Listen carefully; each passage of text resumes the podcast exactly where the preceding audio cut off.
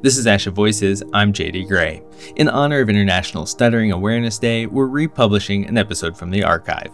This episode was first published in the days after President Biden was inaugurated, a time, our guests say, that stuttering was having a moment.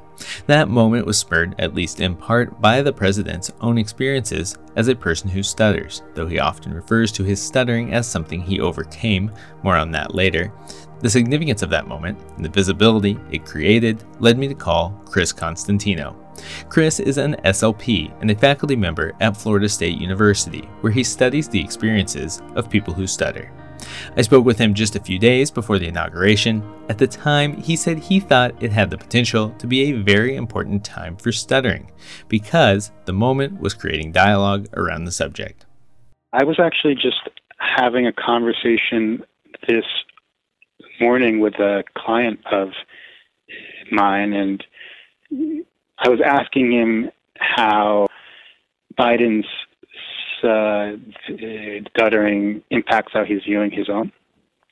And he was talking about how, on one hand, it's really nice to hear news media and social media and just all corners talking about uh, stuttering. Chris does point out, on the other hand, not all that media attention is positive. Chris says his client mentioned a clip where instances of Biden stumbling over his words were edited together. And we're sort of using it to show that um, Biden doesn't know what he's talking about and he can barely put together a sentence and respond coherently.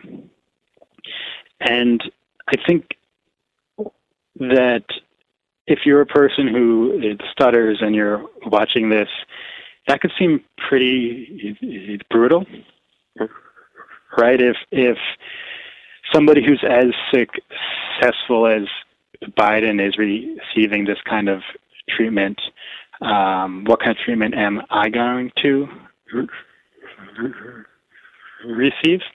Chris stays optimistic. He says the attention stuttering is receiving can ultimately lead to positive conversations and greater public acceptance.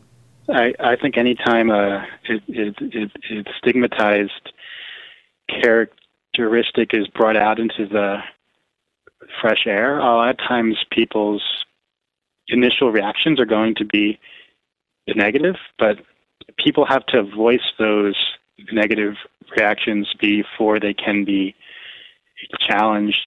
You may have noticed Chris is a person who stutters, and I wanted to know if this moment felt personal to him. He basically said because of his job, he hadn't thought about it on a personal level. He said he thought the moment should feel more personal.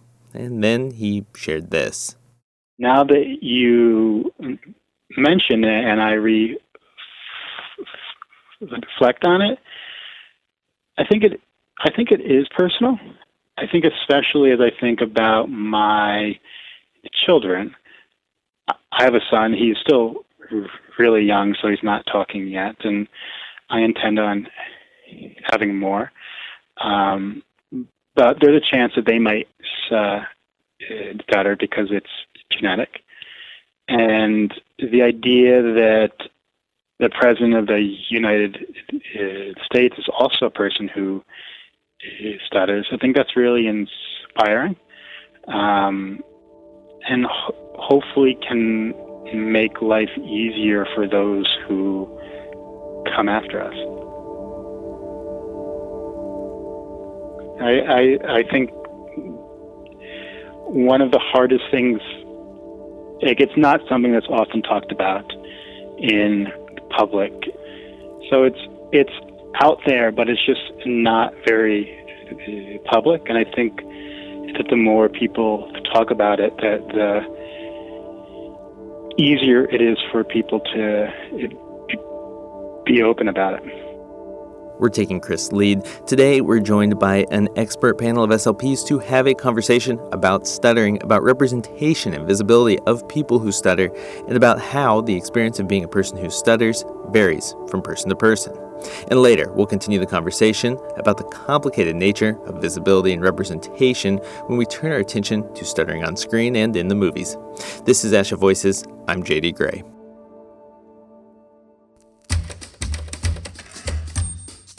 Support for ASHA Voices comes from the ASHA Press. Looking for a captivating alphabet book to use in your therapy sessions to teach letter names and sounds, opposites, animal vocabulary, and more? Check out ASHA Press's new children's book, An Alphabet Pet Parade in Topsy Turvy Town. Population 26. Learn more at on.asha.org/parade. For a conversation about stuttering, public perception, and identity, I'll be joined by three SLPs. Courtney Byrd is a professor at the University of Texas at Austin and the founding director of the Blank Center for Stuttering Education and Research. Derek Daniels is a faculty member at Wayne State University, and he's president of the Michigan Speech Language Hearing Association for the 2021 22 term. Derek himself stutters. Katie Gore is the founder of Speech IRL, a private practice in Chicago. Katie specializes in stuttering, and she's a founding board member of Shared Voices Chicago, a nonprofit helping people who stutter. We recorded our conversation the day before the inauguration. January 19th, 2021. Inspired by the conversation with Chris, I asked what this might mean for people who stutter. Derek speaks first. I think this is a really great moment for people who stutter.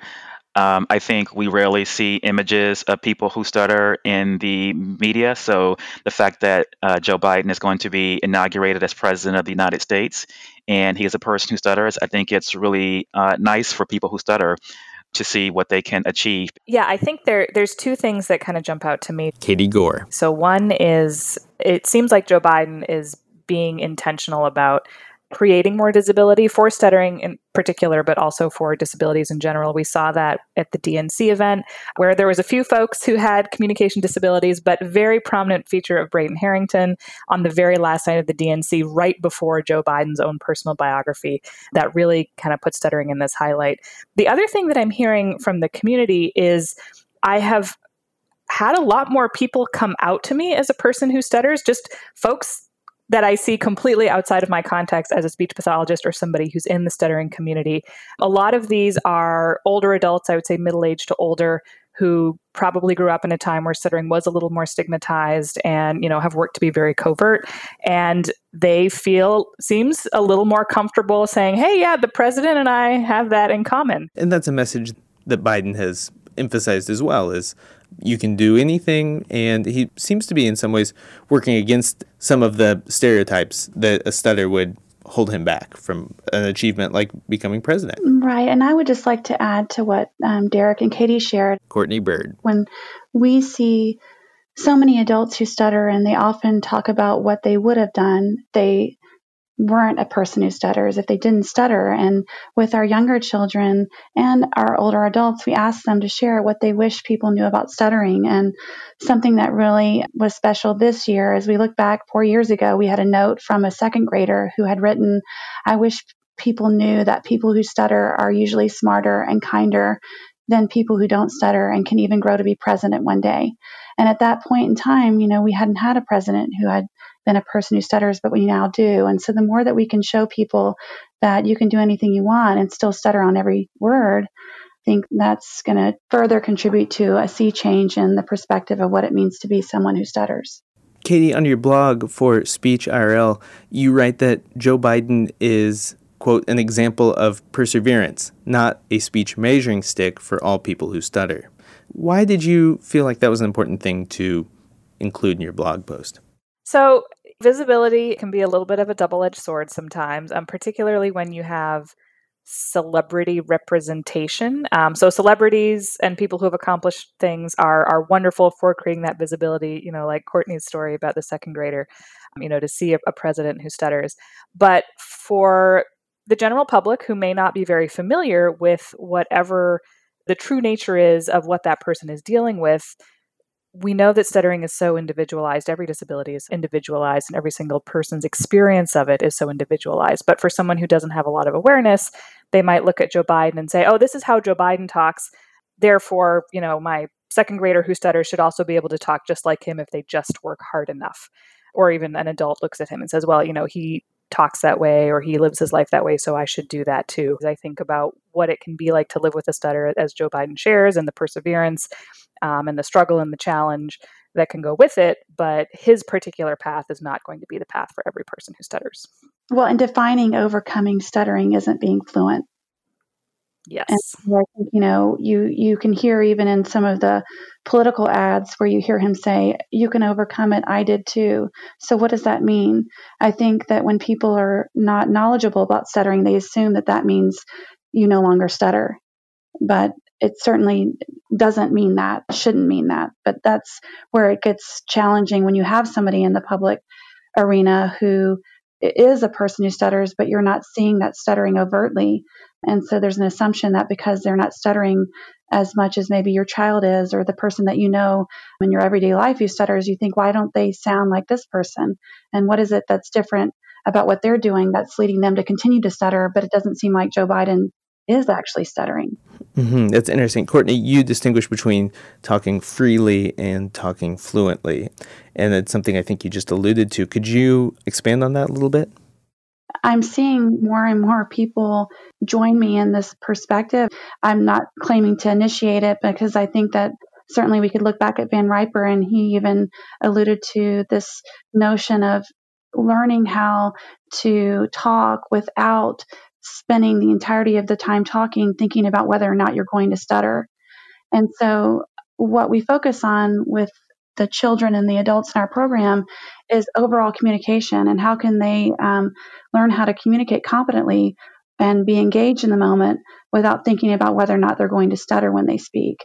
It is what Chris Constantino refers to as a spontaneous disfluency. I mean, you're talking freely, you're engaging in the exchange, but you're not analyzing or measuring the quality of that exchange or what you will or won't say based on whether or not you're going to stutter.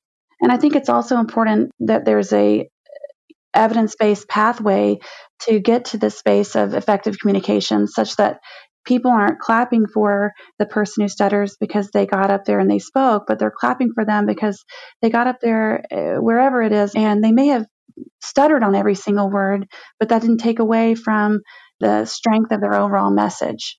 And what I'm hearing you say is it's about communication. It's not about speaking fluently. It's about effectively communicating. Yes, fluency is an arbitrary guideline. I mean, even the frequency guidelines that we set that we say are acceptable would be indicative of stuttering versus being fluent. I mean, if you listen to anyone who doesn't stutter, you're going to hear disfluencies in their speech. But there's something about the act of stuttering in and of itself that the listener attributes a negative perspective to. Sometimes it can be innate within the person, but if we can get that person to transcend that and to understand that they can actually communicate effectively, there's a freedom within that that allows them to then understand that they can do anything they want to do and that they don't have to wait until they can speak fluently to be able to do that. And I would say to you, too, what a young man recently said to me, and that was for all the speech pathologists that I've worked with before, every time that you asked me to try to talk without stuttering, you essentially were asking me to not talk because when I talk, I stutter. That's powerful.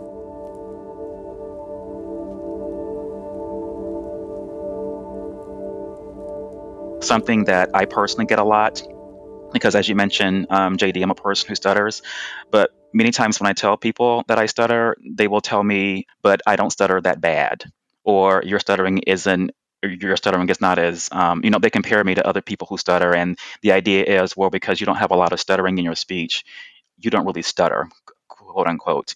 And I think that's just um, a narrative that has been perpetuated that there are many different examples of what it means to be a person who stutters. And as um, Courtney mentioned, you know, typically in the media, you see people who have quote unquote overcome their stuttering or they don't stutter as much. And I think it sends a message to people that you have to not stutter as much in order to be success, successful in your communication. But I think just by highlighting and showing examples of many different types of stuttering and showing examples of many people who stutter, you know, having diverse representation, I think will eradicate this belief that you that you have to stutter as little as possible to be successful. Can we talk about that a little more, Derek? I understand in your research you look at intersectionality as it relates to people who stutter. Could you give us a quick working definition of intersectionality for those not familiar with the concept, and then tell me how it shows up in your research? Yeah, so intersectionality is the idea that people can experience overlapping discriminations. So the term originated in 1989 by Kimberlé Crenshaw, where she was talking about the experiences of Black women. And what she said was in order to fully under, understand the experience of a Black woman, you can't just look at race alone or you can't look at gender alone, that both work together to create the um, experience that a Black woman would have. And so it really looks at overlapping With people who stutter, certainly for some people who stutter, they may experience prejudice or discrimination as being a person who stutters. But if you're a person who stutters and you're a member of another um, marginalized group, let's say with race or with sexual orientation, that person may experience um, additional stigmas to their experience. I did do a study a while ago where I looked at the experiences of Black men who stutter, and certainly some of my participants talked a lot about the difficulties they experience being a person who stutters. But also, when you combine race in there, there are certain um, different cultural groups may have different myths about what it means to stutter. And also, for some um, cultural groups, they have certain beliefs about what it means to talk and what it means to um, talk effectively. So, some of my participants mentioned that when they were around other people who were of the same race, they tried to stutter as little as possible because of the cultural beliefs um, in that particular group of people. Whereas when they were around people who were not a, a part of their race, then they, they, they, gave themselves more permission to stutter. Hmm, that's interesting. I'm currently I'm working on this research right now, but even people who stutter who are members of the LGBTQ plus community. So within the National Stuttering Association, we have passing twice for people who stutter who are also members of the LGBTQ plus community. And um, sometimes there may be um, additional stigmas with passing, with uh, disclosure, and uh, those types of things. So I think it's important to just realize that people who stutter, there there certainly are universal elements to the experience of stuttering, but every person who stutters experiences stuttering differently.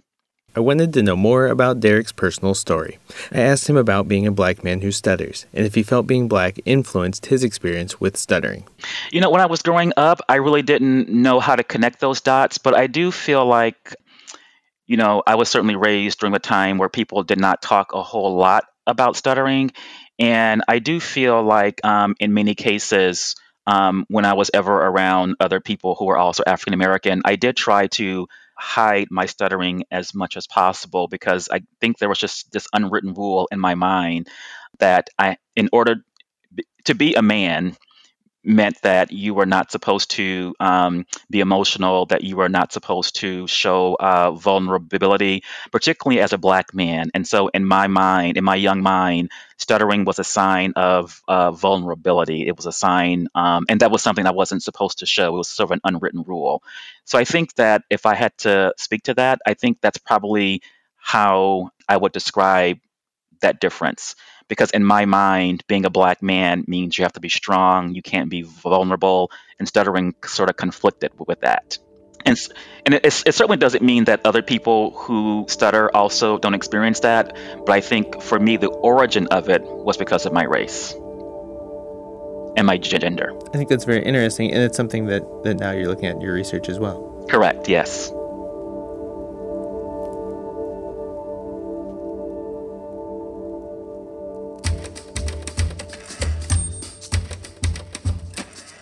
Support for Asha Voices comes from the Asha Press, described by Kirkus Review as, quote, a charming, challenging, imaginative alphabet book will induce giggles, end quote.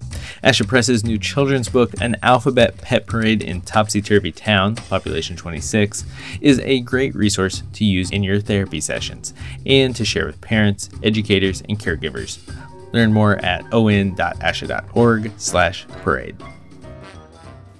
We're returning to our conversation with Courtney Byrd, Derek Daniels, and Katie Gore. As Katie mentioned earlier, visibility can be a double edged sword. It presents opportunities for awareness, but also for stigmatization. We know that the person's negative reaction to stuttering can be more of a challenge than disfluency, and a part of that is not internalizing negative messages. Acceptance of stuttering builds confidence in speaking. In our conversation, Courtney shares how speech language pathologists can help foster positive attitudes towards communication and build confidence in speakers. She says that means using the word stutter with children who stutter. I'll give you an example. It's it's again another clinical example. I mean, everything I've learned, I've learned from the people who stutter that I work with. But I have speech pathologists who say, well, I just hesitate to tell the child that they're stuttering because, you know, they don't even seem like that they know.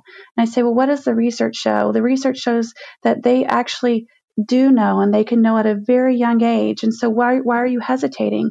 And, and then I explain, you know, we can't go everywhere with that child let's think about the child who's at the dentist's office and this is an actual scenario that happened. This young girl went there. She was four years old, went, went in with her mom, and the dentist asked her her name. She said her name, and, and he mocked her. He essentially said her name back to her, making fun of her for stuttering in that moment. And that child, everything in her life could change within that event because she looked at him and looked back at her mom and she said, oh, you're one of those people who's never met somebody who stutters before. Did you know that stuttering is neurophysiological? She said that word, that it's genetic. My uncle also stuttered. And do you have any other questions about it? I'm happy to answer it. Something like that. And, and, what's critical about that is that they left that appointment and she felt proud of herself. She felt that she had taught someone, and her mother also felt, felt a sense of relief that my child can handle this, even if I'm not there. And you can juxtapose this with what's typical, and it happens far too often than any of us would like to admit. And typically, what would happen is the child will look at the parent like, I, I don't know what to do. And then the parent would say something in hushed tones about, well, something that they're just struggling with. And that parent very well could have met with a speech pathologist who said, let's not say the word, or let's call it bumpy speech, or something that's really not specific that leads the child to ask more questions and better understand what's happening. And so then they drive away from that appointment, and there's shame, fear, uh, and that eventually can lead to frustration, anger, avoidance, and all these things that we want to try to avoid happening. But you're not going to get there by not talking about it.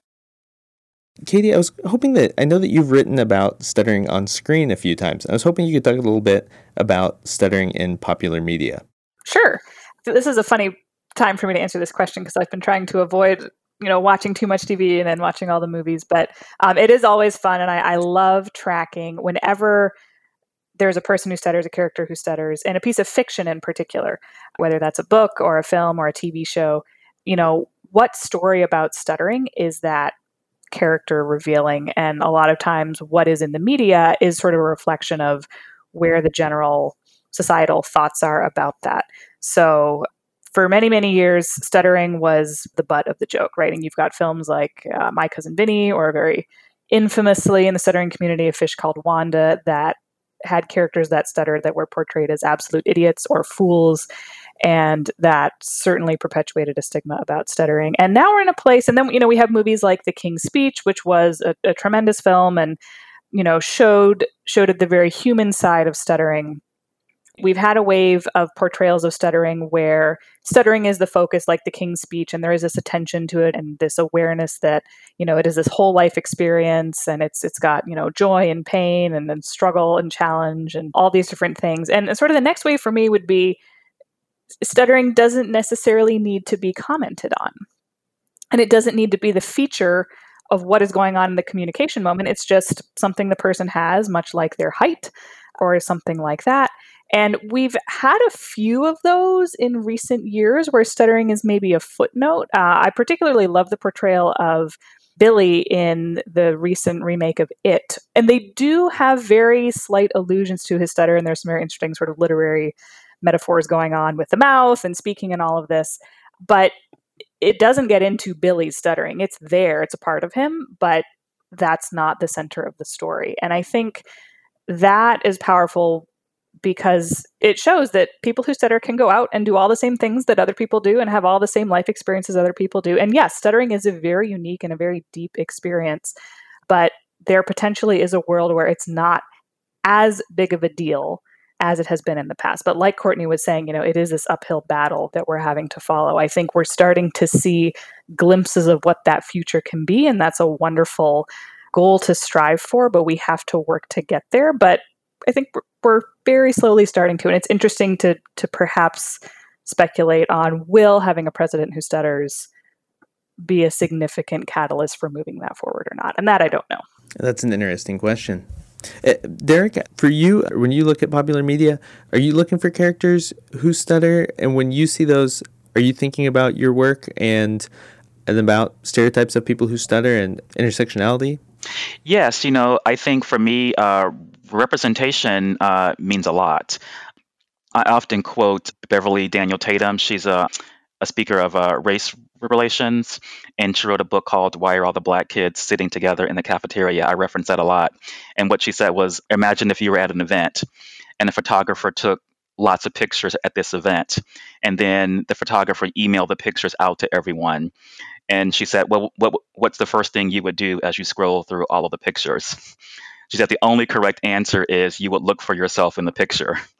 And if you kept looking at those pictures and you never saw yourself, that would be a problem. And she said, if you did find yourself in the picture, what's the second thing you would do? You would evaluate how you look in that picture. Are my eyes open? Are my eyes closed? Am I sucking in my stomach? you know, so not only do we want to see ourselves in the picture, but we want to see ourselves represented and honored in a favorable way. So I think when we have people who stutter in the media and, you know, in movies, TV, film, we certainly want to see different types of people who stutter, but we also want to see accurate portrayals. Maybe sometimes the stutter is it could be the focus, it, as, or as Katie said, it might not be the focus. But I just think that the more diverse voices and the more diverse representation we have, I think um, the less people will um, resort to stereotypes. You know, I think the more we have the same type of person, the more people might think, well, all people who stutter are like this. So I just think it just takes more and more voices and more and more representation in all of these different media formats. Are there any specific examples that come to mind for you as a memorable representation of on screen studying? You know, probably for me, um, you really don't see a whole lot of um, characters. I would probably say The King's Speech is probably the closest movie that I can think of that I think, as Katie mentioned, shows the human side of stuttering. Like, I know for me personally, like, I experience stuttering very, I mean, certainly I experience overt stuttering, but I experience stuttering very, very internally too. So for someone to think that I've overcome my stuttering or it's not that quote unquote bad, I think it almost minimizes my experience because I experience it very, very internally. But for people to just judge it, to people for people to judge it just based on the behavior, I think would be very uh, inaccurate. So I think if we're talking about representation and portrayals, it's not just about the behavior; it's about the experience that a person has. So people need to know that people who stutter have many different types of experiences in addition to many different types of behaviors. Yeah, uh, we often hear the metaphor of an iceberg, right? Correct. With the stutter being above water and other parts of the stutter being below water. Can you talk a little bit more to that? Well, so you're talking about um, Joseph Sheehan's iceberg. So the idea there is that the tip of the iceberg, those are all the overt components of stuttering. Those are things that people can see and hear, and everything beneath that iceberg, those are all things that people uh, cannot see. So your thoughts and your feelings, your self talk, those types of things. I think both pieces can be stereotyped you know um, certainly everything that's beneath the iceberg those are all things that people cannot see. So that's definitely something that you know your thoughts your feelings what you tell yourself. But even above that iceberg people again sometimes will assume something about a person's life experience just based on what they see and what they hear which may not be accurate. So i think the entire iceberg needs to be taken into consideration so to speak. Derek, Courtney, Katie, thank you so much for your time this afternoon. I appreciate it. Thank you. Thank you. Thank you, JD. Thank you. This was really lovely. Interested in connecting with other speech language pathologists to discuss stuttering? Check out ASHA's Special Interest Group 4. Here's the group's coordinator, Farzana Rani. The two resources I would highly recommend to speech language pathologists interested in learning more about stuttering are first and foremost ASHA's Fluency Practice portal page, which also provides a link to ASHA's evidence map. That is an excellent resource to get you started and get your feet wet and to understand what your options are and what are the things that you can do in therapy. Another great resource that SIG 4 would tout is the Perspectives Journal. A lot of the content is translational in nature, in that many articles bridge research and therapy and provide more of a grounding for how you can apply the latest research in assessment and treatment of stuttering.